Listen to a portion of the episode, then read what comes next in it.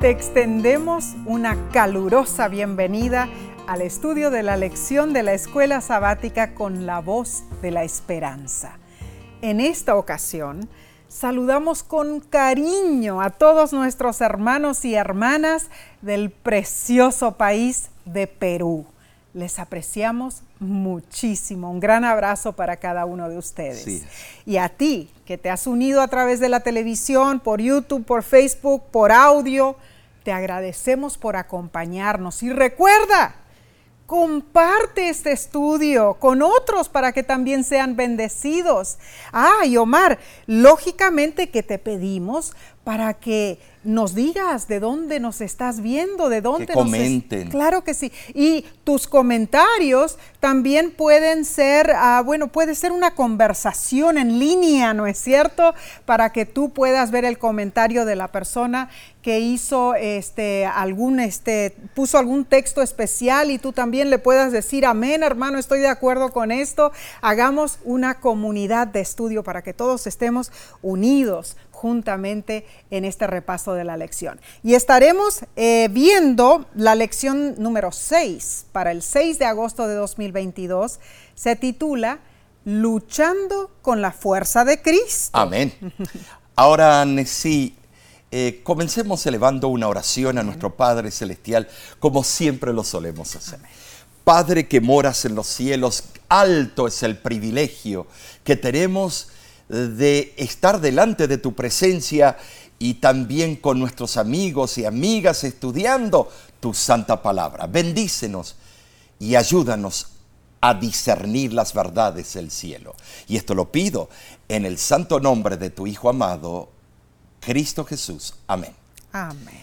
El texto de esta semana se encuentra en el libro de Colosenses. Mm. Muy interesante en el capítulo 1, versículo 29. Con este fin trabajo y lucho fortalecido por el poder de Cristo que obra en mí.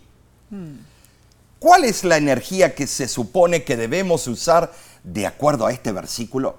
¿Y de qué se trata la lucha? Ah. Bueno, el apóstol Pablo eh, comprendía que la realización de sus deberes requería un ferviente esfuerzo. Claro que sí. Y se daba cuenta que el resultado solo sería eficaz para el bien cuando el esfuerzo individual estuviese, bueno, combinado con el poder de Dios. Amén. Amén. Tremendo. Ese ingrediente o ese es el ingrediente que da energía a cada facultad humana. Pablo podía dar testimonio del poder del Salvador Jesús, porque ese poder había obrado intensamente en su propia vida, en su vida personal. Y la lección nos cuenta que un hombre y una mujer se sentaron juntos en un programa de entrevistas Ambos habían sufrido la pérdida de sus hijos por el asesinato. El hijo de la mujer había sido asesinado 20 años antes y su ira y amargura eran aún muy fuertes. El hombre era totalmente diferente. Su hija había sido osisa de terroristas pocos años antes, pero él habló del perdón hacia los asesinos y de cómo Dios había transformado su dolor. Por terrible que fue el, sufrimiento, este hombre se había convertido en un ejemplo de cómo Dios puede traer sanidad a los momentos más oscuros de nuestra vida. Omar, ¿cómo pueden dos personas responder de manera tan diferente a un momento crítico. ¿Cómo ocurre ese cambio espiritual en la vida de un cristiano? permitiéndole que madure a través de los crisoles de la vida en lugar de estar completamente abrumado por ellos. Estas, ah, esas son preguntas que, nos hacen pensar, sí, y titubear. Sí. Y que también estudiaremos esta semana. Además, vamos a tratar las siguientes incógnitas. ¿Cuál es el papel de nuestra voluntad y fuerza de voluntad en la batalla con el yo y el pecado? Oh, Segunda pregunta, ¿cómo podemos evitar el error de dejar que nuestras emociones gobiernen las decisiones que tomamos? uf. Tercer pregunta, ¿y por qué debemos perseverar y no darnos por vencidos cuando estamos siendo purificados en el crisol? Ay, ay, ay, Omar. Tremendas preguntas. claves. La lección de esta semana destaca tres temas principales, hermanos. En primer lugar, el papel de la verdad en la superación de los crisoles. Hmm. En segundo lugar, el papel de nuestro libre albedrío en la superación de los crisoles. Y en tercer lugar, el papel del compromiso y la perseverancia en la superación de los crisoles. Y no olvidemos que debemos también ver todo esto en una perspectiva universal. Claro que sí. Hay una guerra cósmica y tenemos un importante rol en este contexto. La autora Elena G. de White, en un artículo que escribió para la Review and Herald, afirmó lo siguiente. Despertaos, la batalla prosigue, la verdad y el error se acercan a, un- a su final conflicto. Marchemos bajo la bandera ensangrentada del príncipe Emanuel y luchemos la buena batalla de la fe para lograr honores eternos, porque la verdad triunfará y nosotros hemos de ser más que victoriosos por aquel que nos amó. Las preciosas horas del tiempo de gracia están terminando. Asegurémonos la vida eterna para que podamos glorificar a nuestro Padre Celestial y ser los medios para salvar a las almas por las cuales Cristo murió. Hermanos, hermanas, debemos estar preparados y tener mentes claras, pues el enemigo está buscando destruirnos. ¿Para qué? Para probar su plan maquiavélico frente a Dios y el universo. Y lo hace de mil maneras. El diablo es una, una presencia real en cada momento de nuestra vida. Los horóscopos están en los mejores diarios y revistas. Se practica, se practica el vudú, la magia negra y blanca por doquier. Las películas son cada vez más satánicas. Las páginas de internet ofrecen todo tipo de artes ocultas. Hay culto abierto al diablo. Además, pensemos en la nueva era, Omar. La meditación trascendental, las artes ocultas, el hipnotismo, gente que busca su destino a- acudiendo a divinos o confiando en las cartas o en las hierbas mágicas. Las supersticiones abundan, hermanos, y pareciera que más gente cree en maldiciones que en la bendición de Dios. Es- estos son solo algunos de los ejemplos de la audacia del enemigo en el mundo. Estemos atentos, velemos, porque el adversario, el diablo, como león Sí rugiente, anda alrededor buscando a quien devorar. Tremendo. Avancemos entonces. Veamos la lección del domingo 31 de julio titulada El Espíritu de verdad. Jesús denomina al Espíritu Santo como el Espíritu de verdad. Para entender este concepto, leamos Juan capítulo 16, versículos del 13 al 14. Pero cuando venga el Espíritu de verdad, Él os guiará toda verdad, porque no hablará por su propia cuenta, sino que hablará todo lo que oyere, y os hará saber las cosas que habrán de venir. Él me glorificará, porque tomará de lo mío y os lo hará saber. Saben decir, los discípulos ya le habían preguntado acerca de este asunto a él. Estaban con ansiedad de saber, pero se habían olvidado. Estaban absortos en pensamientos egoístas y no pensaban en el gozo de su maestro ante la perspectiva de volver a su padre y de, de hacer avanzar el plan de, de salvación. Ahora, la muerte, resurrección y ascensión de Jesús fueron acontecimientos importantes para que se completara ese plan. Sin ellos, la venida del Espíritu Santo no se hubiera convertido en una realidad. El alejamiento de Cristo era necesario. Con su cuerpo humano, Cristo no podía estar presente por doquiera, o sea, el factor omnipresencia. Pero por intermedio del Espíritu Santo podía estar con cada uno de sus seguidores en todo momento y en todo lugar. Eso es correcto. Ahora, la lección trae a relucir algo interesante. ¿Alguna vez has orado, por favor, Señor, hazme bueno, pero poco parece cambiar? ¿Cómo es posible que podamos orar para que el gran poder transformador de Dios obre en nosotros, pero nuestra vida parece seguir siendo igual?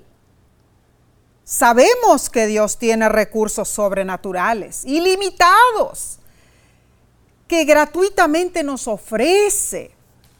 Realmente queremos aprovecharlo todo y sin embargo nuestras vidas no parecen cambiar de una manera que coincida con lo que Dios está ofreciendo. ¿Por qué, hermanos? ¿Por qué? Una razón es inquietantemente simple. Mientras que el Espíritu Santo tiene un poder ilimitado para transformarnos, es posible que nuestras propias elecciones estamos restringiendo lo que Dios puede hacer. Tremendo. Jesús dijo sin lugar a dudas que el que vendría sería el Espíritu de verdad una de las primeras evidencias de que está obrando el Espíritu Santo es la profunda convicción de que somos pecadores. El Espíritu pone de manifiesto el pecado y hace que veamos cuál es la verdadera rectitud. Nos estimula a que aceptemos la justicia de Cristo. ¿Sabes, Nesí? El Espíritu Santo imparte la reserva plena de la verdad. Amén. Ah, pero Él nos muestra la verdad sin obligarnos a arrepentirnos. Claro. Él nos da evidencia de quién es Dios, pero no nos fuerza a creer o a obedecer. No es un dictador. No. Si nos obligara en la forma más etérea, mm. Perderíamos nuestro libre albedrío y Satanás acusaría a Dios de manipular nuestras mentes y corazones. Podría acusar a Dios de hacer trampa en el gran conflicto. Uh, wow, Omar, cuán cierto. Recordemos, hermanos, que cuando estalló el gran conflicto en el cielo, Dios no obligó a Satanás ni a ninguno de los ángeles a creer que Él era bueno y justo, ni obligó tampoco a los ángeles a arrepentirse. Y en el jardín del Edén, oh, Dios hizo muy clara la verdad sobre el árbol en medio del jardín.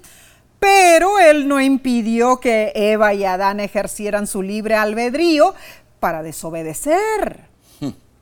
Hermanos, hermanas, Dios no actuará de manera diferente con nosotros hoy el Espíritu Santo presenta la verdad acerca de Dios y el pecado y luego dice, en vista de lo que te he mostrado, ¿qué harás ahora? Es lo mismo cuando enfrentamos el crisol. A veces el crisol está ahí precisamente porque no hemos obedecido o porque no nos hemos arrepentido de nuestros pecados. Es sencillo para que nuestro Padre Celestial obre en tales casos, debemos elegir conscientemente abrir las puertas del arrepentimiento y el entendimiento y la obediencia, para que el poder de Dios entre y nos transforme en una forma cabal. Ah, nuestras decisiones. Una vez mientras fue entrevistado el famoso cantante de ópera Luciano Pavarotti, contó su historia y dijo, cuando yo era niño, mi padre, un panadero, me introdujo en las maravillas de la canción, me instó a trabajar duro para desarrollar mi voz. Arrigo Pola, un tenor profesional en mi ciudad natal de Módena, Italia, me tomó como su alumno y me matriculé en un colegio de profesores. Al graduarme, le pregunté a mi padre, papá, ¿seré profesor o cantante? Luciano, respondió mi padre, si tratas de sentarte en dos sillas, te caerás entre ellas. Debes elegir una silla. Y yo elegí una silla. Me tomó siete años de estudio y frustración antes de hacer mi primera aparición profesional y otros siete años para llegar a la ópera metropolitana. Elegir una silla es la clave para todo ser humano, dijo Pavarotti. Dime, hermano, hermana, ¿qué convicciones te ha traído el Espíritu Santo de la verdad recientemente a ti? ¿Estás escuchando su voz? Y lo más importante, ¿qué estás haciendo con tu libre albedrío? Omar. Sí, es. Sentarnos en dos sillas. No, no, no se puede hacer eso. No, no, mi hermano, mi hermana, no puedes sentarte en dos sillas. Elige una. ¿El enemigo o Dios? ¿Cuál será tu decisión? Seguiremos con este estudio revelador y significativo. Si no lo has hecho, comparte este repaso con tus seres queridos. Volvemos en unos instantes. No te vayas.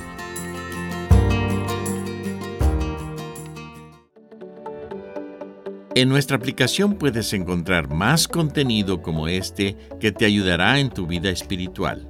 Lo puedes descargar visitando nuestra página web lavoz.org.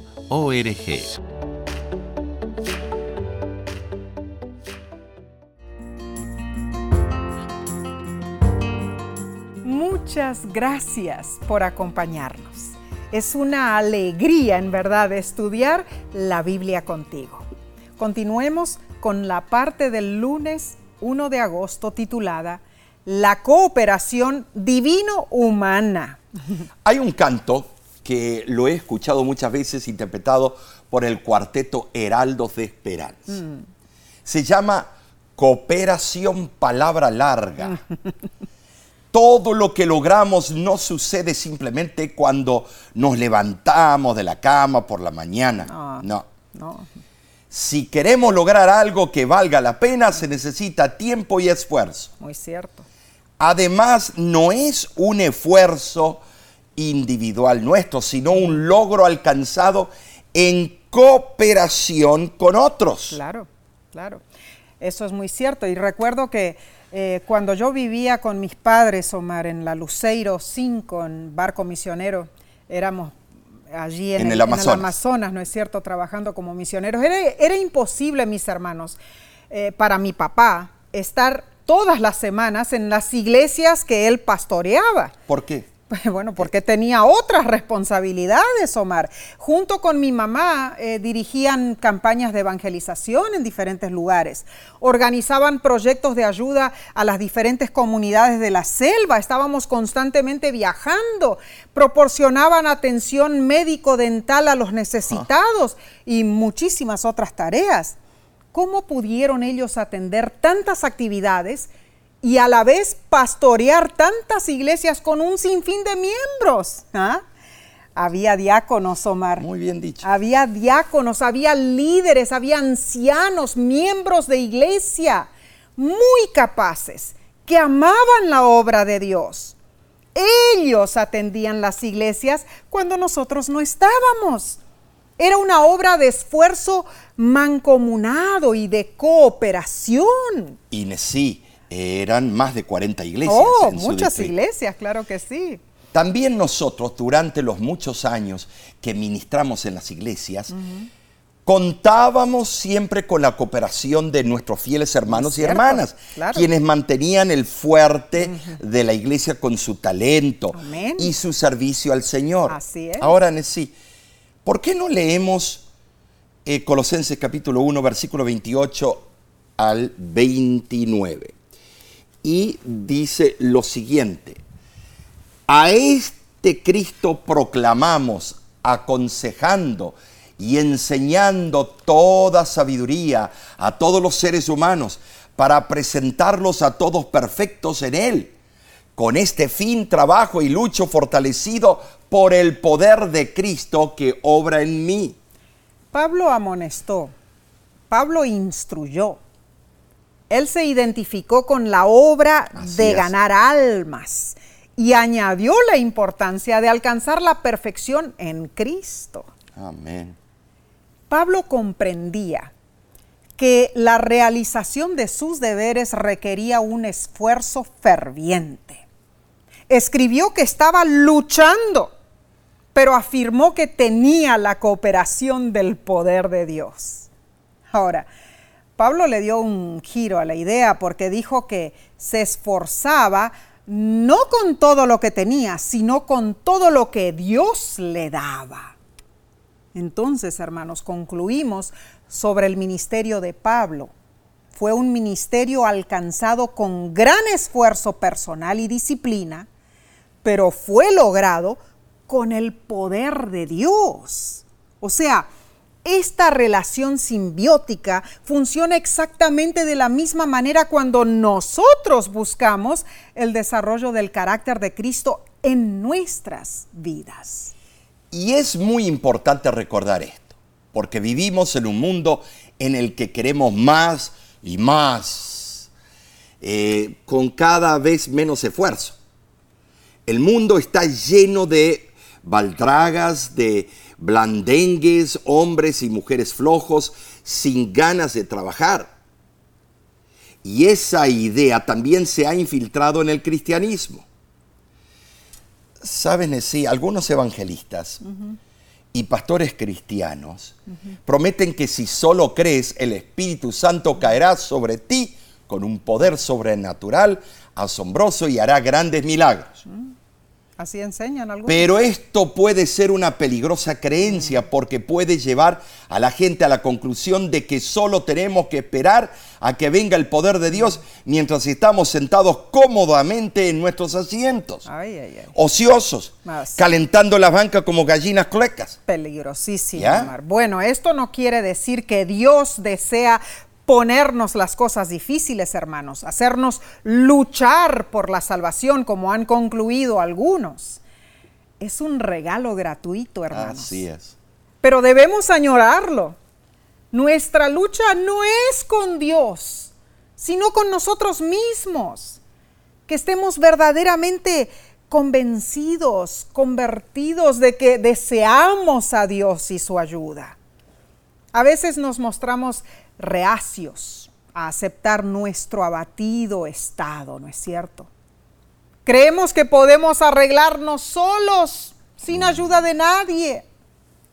No estamos hablando de soltarlo todo para dejar a Dios obrar, mis hermanos, no, negando así nuestra responsabilidad.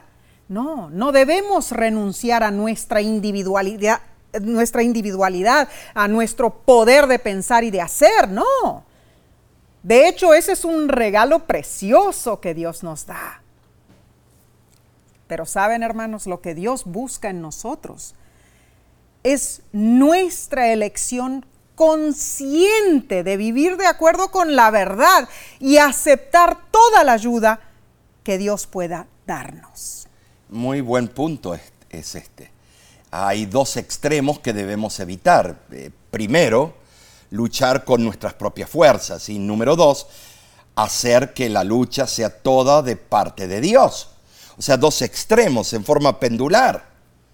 Satanás arguye que el conflicto entre el bien y el mal involucra el supuesto abuso de poder por parte de Dios. Siempre lo dijo. Es, es de verdad un gran mentiroso. Lo cuestiona diciendo que Dios no ej- ejerce su poder de manera apropiada, que Dios es un dictador, que no puede o no quiere ayudarnos. Ahora, en sí, nuestro papel, ¿cuál es? Es demostrar que Dios es bueno, Amén. que lucha a nuestro lado en la gran batalla contra el mal Amén. y que desea lo mejor para todos nosotros. Gloria a Dios. E- Ese es nuestro papel. Mm, Claro que sí, el apóstol Pablo podía dar testimonio del poder de Dios porque ese poder había obrado intensamente en su propia vida. Un cristiano lleva los sufrimientos de Cristo cuando toma su cruz, cuando Así sigue es. el modelo de Cristo y cuando soporta pacientemente las aflicciones. Muy bien dicho. Y la lección pregunta, ¿cuál es tu experiencia con el tipo de esfuerzo del que habló Pablo? ¿Qué cosas ha puesto Dios en tu corazón con las que estás luchando? ¿Y cómo puedes aprender a, a rendirte a la voluntad de Dios? Al trabajar fortalecidos por el poder de Cristo. Preguntémonos seriamente si Él reina en nosotros, si le estamos permitiendo obrar en nuestras vidas. Debemos ser fieles, hermanos, Así a través es. de todos los crisoles. Solo así podremos garantizar nuestra manera. victoria. Veamos lo que sigue en la lección del martes 2 de agosto, titulada La voluntad disciplinada. Qué interesante eh, ese título. Mm. Eh, al principio uno no lo entiende muy bien, pero ahora el autor de la lección expande y se compenetra en algunos puntos muy interesantes. ¿Cierto? ¿Sabes? Nesí menciona lo siguiente. Uno de los mayores enemigos de nuestra voluntad son nuestras emociones, lo sabré yo, Wow. que soy bien latino.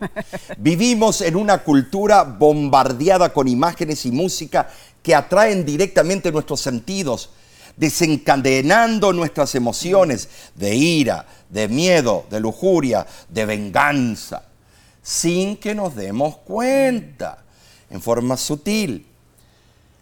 A menudo nos preguntamos lo siguiente, ¿siento hambre?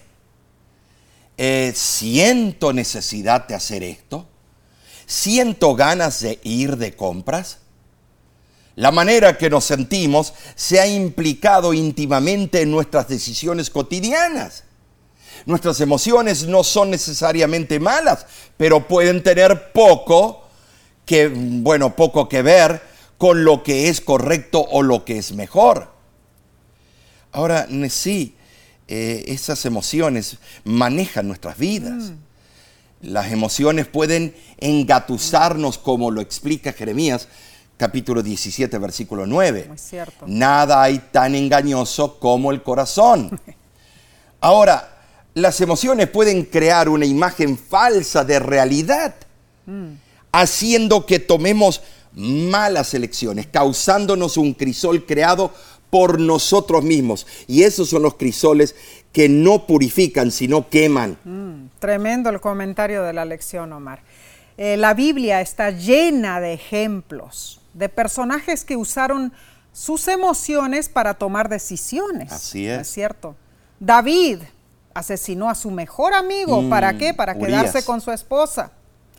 El siervo de Eliseo Mm. usó la mentira para acapararse de las riquezas que Namán había traído. Y fue millonario por unos pocos minutos.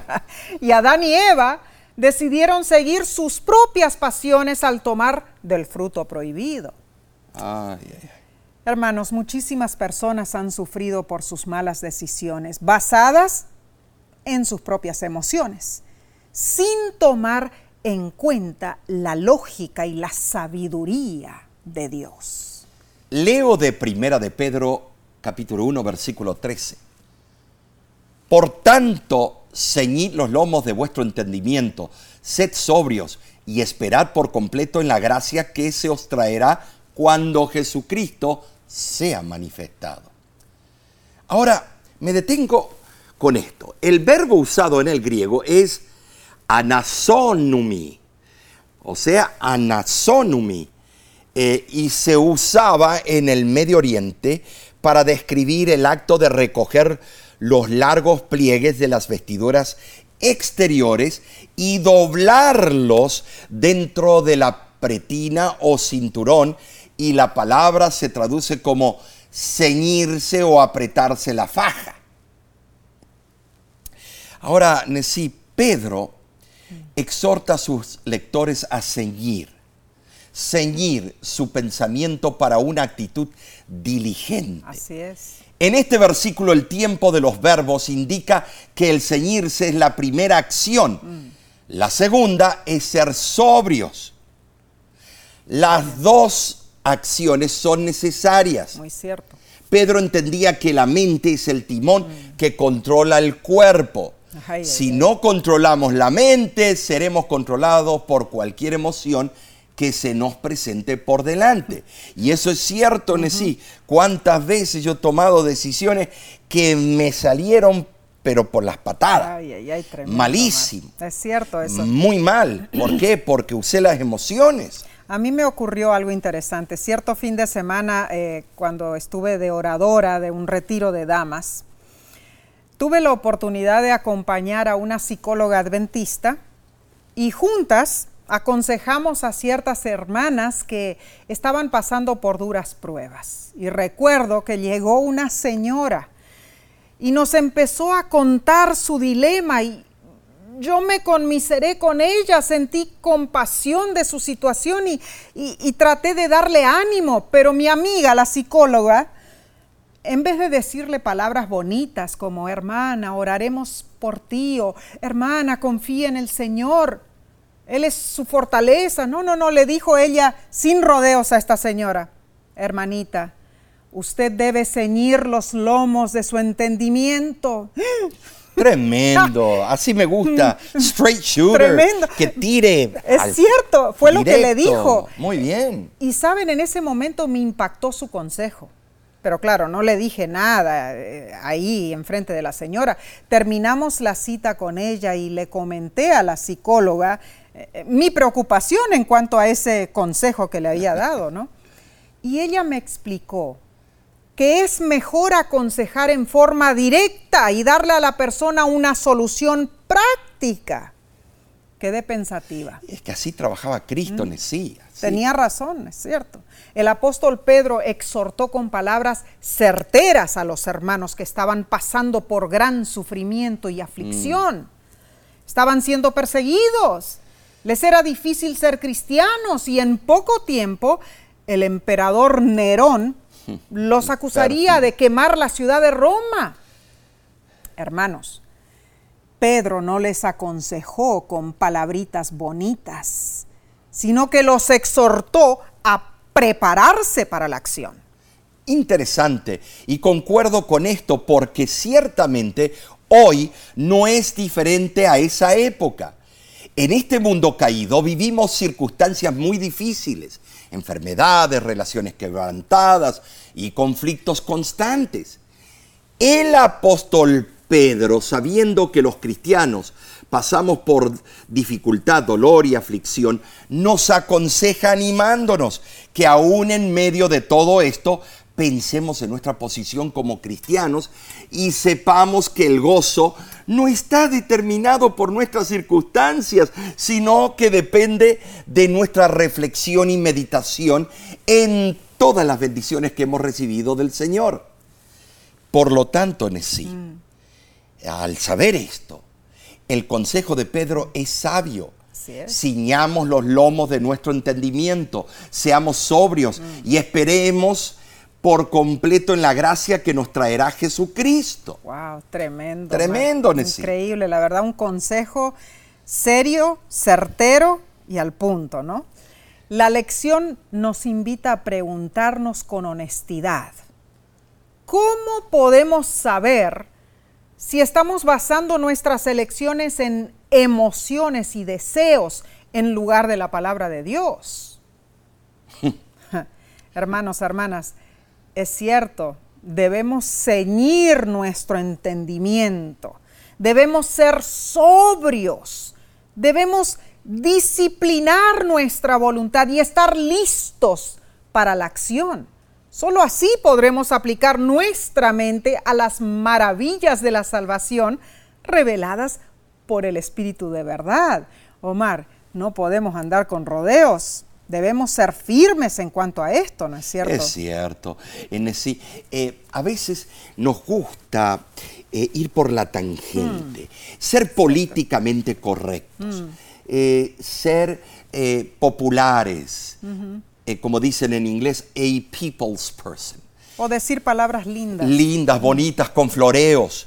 Pero a veces hay que ir al punto como Cristo Jesús le dijo.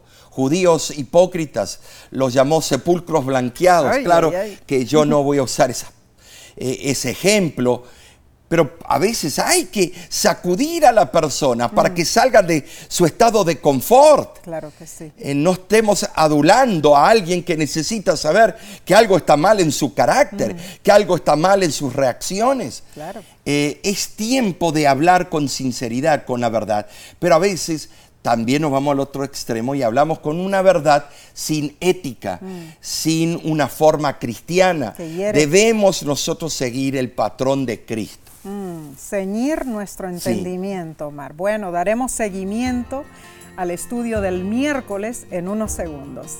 No te vayas. Volvemos enseguida.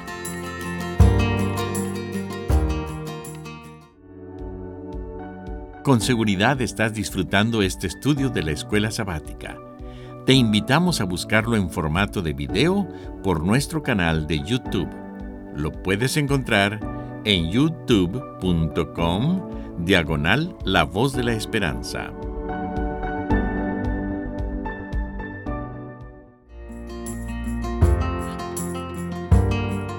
Somos bendecidos al tener tu compañía para estudiar la Biblia. El Señor promete, te haré entender y te enseñaré el camino en que debes andar. Salmo Amén. 32, 8. Sí, amén.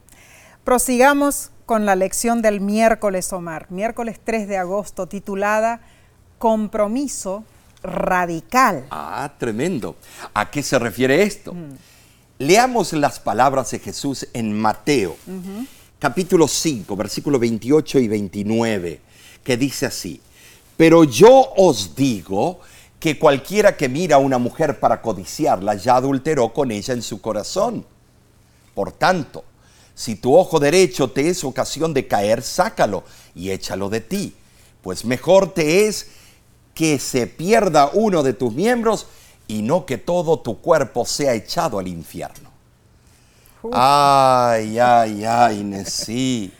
Un mandato de una automutilación. Wow, tremendo esto. Esta afirmación radical afirma el deseo de, de Dios de que no permitamos que ningún aspecto de nuestra vida lo arruine todo, Nesí, todo. Ay, ay, ay. Todo el castillo se desborona.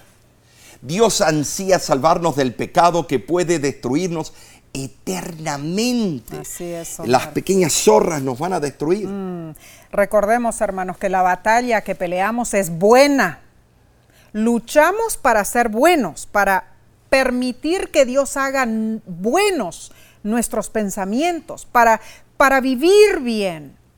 La batalla nuestra no es para persuadir a Dios, ni para derrotar en forma militar al diablo usando nuestras propias fuerzas, de ninguna manera. La batalla es para hacer frente a nuestros propios deseos que nos alejan de Dios. Yo estoy de acuerdo 100% con esto. Las palabras registradas de Jesús nos hacen recapacitar, van más allá de la acción. Jesús llamó la atención al motivo que produce la acción, es decir, la intención, la forma de pensar que provoca la acción. Jesús eh, señaló las vías por las cuales el pecado logra entrar en nuestra vida las emociones que se comunican con el sistema nervioso. Para la mayoría, los incentivos más fuertes para pecar son que, los que llevan ah, o llegan a la mente a través de los nervios sensoriales. La persona que se niega a ver, escuchar, gustar o oler o tocar lo que incita al pecado, gana la batalla para evitar los pensamientos pecaminosos. Esto es algo muy profundo de entender, hermanos.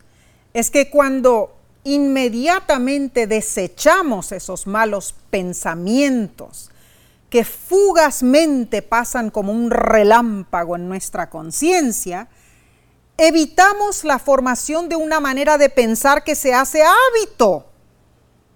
Cristo vivió una vida sin pecado porque no había en él nada que respondiera a los sofismas de Satanás, así dice eh, el deseado de toda la gente, página 98. En un sentido, las palabras de Jesús dan a entender que sería mejor, eh, sería mejor vivir siendo ciego o lisiado que perder la vida eterna.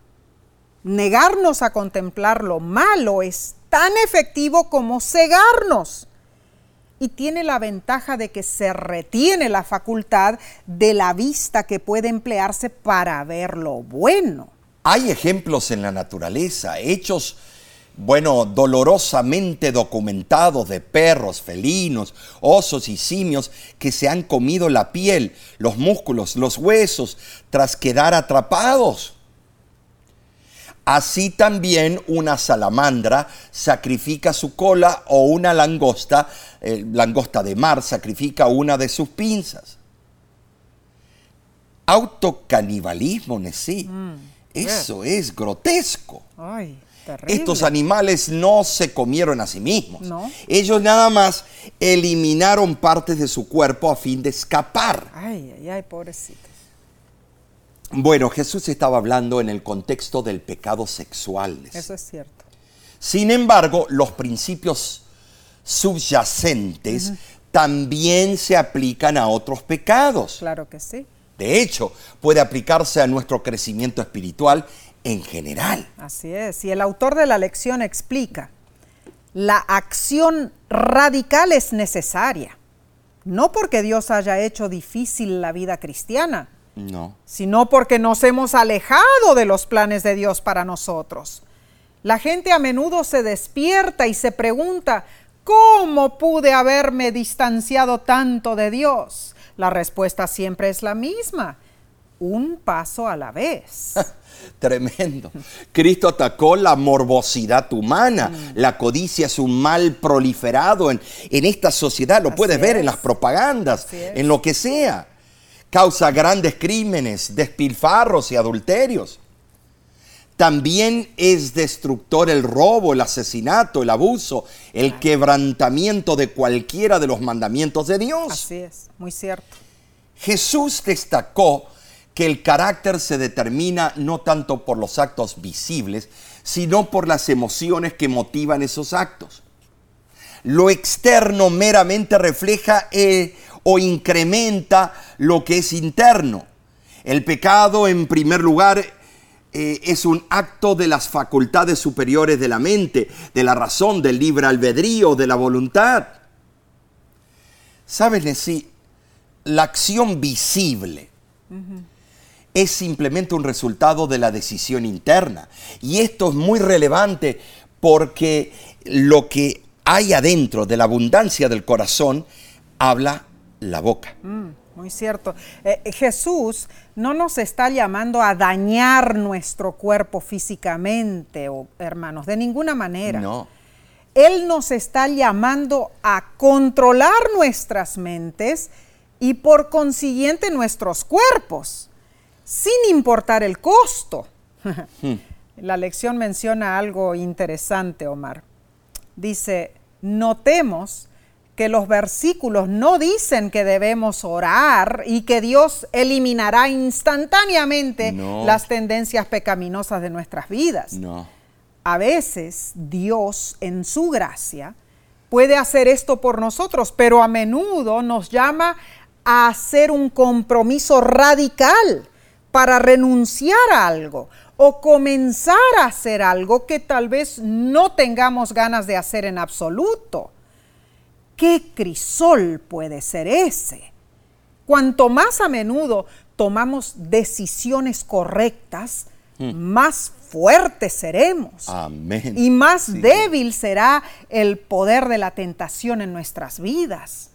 Dios a veces usa crisoles para captar nuestra atención, porque hay tantas distracciones ruidosas a nuestro alrededor es en el crisol que nos damos cuenta de cuán lejos nos hemos apartado de Dios. El crisol puede ser el llamado de Dios para que tomemos una decisión radical de regresar al plan que nuestro Padre Celestial tiene para nosotros. Ay, mis hermanos, que Dios nos ayude a no ser estólidos, a no seguir nuestros propios deseos, que sigamos a Dios, sus deseos, su voluntad. Eso es un compromiso radical y es lo que Dios espera de nosotros. Vayamos entonces, Omar, al estudio del jueves 4 de agosto titulado La necesidad de perseverar. Y es una de las características del pueblo de Dios en el tiempo del fin. Apocalipsis 14, 12. ¿Mm? Eh, Amén, la El mensaje del tercer ángel. Así es. Ahora, como tarea, lee Génesis 32, el capítulo 32, que cuenta la lucha entre Jacob y el ángel. Sabemos lo que es correcto, pero cuando estamos bajo presión es muy difícil aferrarnos a Dios porque somos débiles por naturaleza. Una de las fortalezas del cristiano es la perseverancia, proseguir a pesar de querer rendirnos. Ah. Un buen ejemplo de perseverancia es Jacob. Claro. En los últimos trimestres hemos estudiado la vida de Jacob, Muy ¿no es cierto. cierto? Él había engañado a su hermano y su padre por la primogenitura. Era un fugitivo, temía la amenaza de Saúl de matarlo. Jacob vivía constantemente asustado. ¿Con qué estrés? Él vivía con eh, eh, esa ansiedad Una angustia. constante, anhelaba la protección de Dios. Y Y cuéntala. no, no podía recibir pastillitas para controlar la depresión o la había- ansiedad. No había nada de eso, Omar. Cuenta la Biblia que Jacob luchó con alguien que en realidad era Jesús. En esa lucha, él sufrió una, una cadera dislocada. Ay, qué dolor. ¿Será que Dios atacó a Jacob, Omar? ¿O será que Jacob luchó contra sus propios demonios, sus tendencias internas? La historia suena extraña si imaginamos a Dios peleando e infligiendo dolor a uno de sus hijos. Pero, hermanos, Dios aquí demuestra hasta dónde Él está dispuesto a llegar para salvarnos de nuestras tendencias destructivas. Dios es un intervencionista. Hace lo que sea necesario para ayudarnos. Jacob se dio cuenta de su necesidad y no dejó que el Señor se fuera sin bendecirlo. Se aferró a aquel contra quien luchó. Entonces, así como Jacob, reconociendo que luchaba contra el único que podía ayudarle, nosotros debemos aferrarnos a nuestro Salvador y aceptar su bendición. Amén. Jacob se aferró a Jesús a pesar de sufrir dolor insoportable. La bendición vino porque se asió a Jesús a través del dolor. Dios también puede dislocar nuestra cadera y llamarnos a aferrarnos a Él a pesar de nuestro dolor. Entonces, sí, ¿cuál será tu experiencia con Cristo? ¿Cuáles son las elecciones prácticas que puedes tomar en tu vida que te ayudarán a perseverar en el Señor en medio del desánimo y la tentación? Te voy a hacer otra pregunta. ¿Serán tus relaciones con otras personas, eh, bueno, apropiadas? ¿Tu estilo de vida? ¿Los materiales que lees serán apropiados? ¿Tus hábitos de salud? ¿Tu vida espiritual? Estarán en, bueno, yo diría, en concordancia con Dios y sus principios celestiales? ¿Compaginamos con la voluntad de Dios acaso? Sí. La sierva del Señor en Patriarcas y Profetas explica, para recibir ayuda de Dios, el hombre debe reconocer su debilidad y deficiencia. Debe esforzarse por realizar el gran cambio que ha de verificarse en él. Debe comprender el valor de la oración y del esfuerzo perseverantes.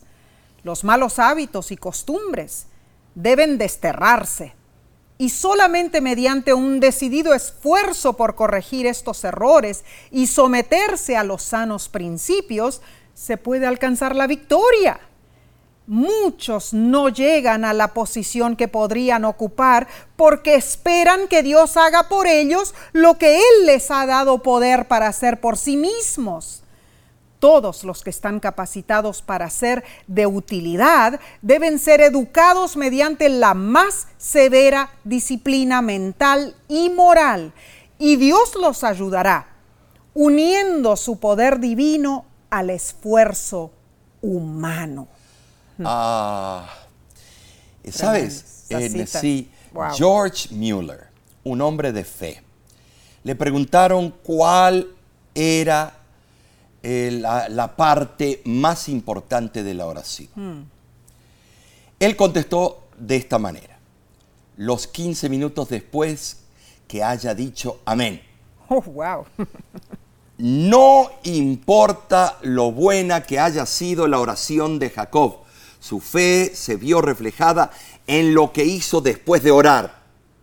Y el teólogo Charles Spurgeon añadió, el memorial de su debilidad iba a estar con Jacob mientras viviera.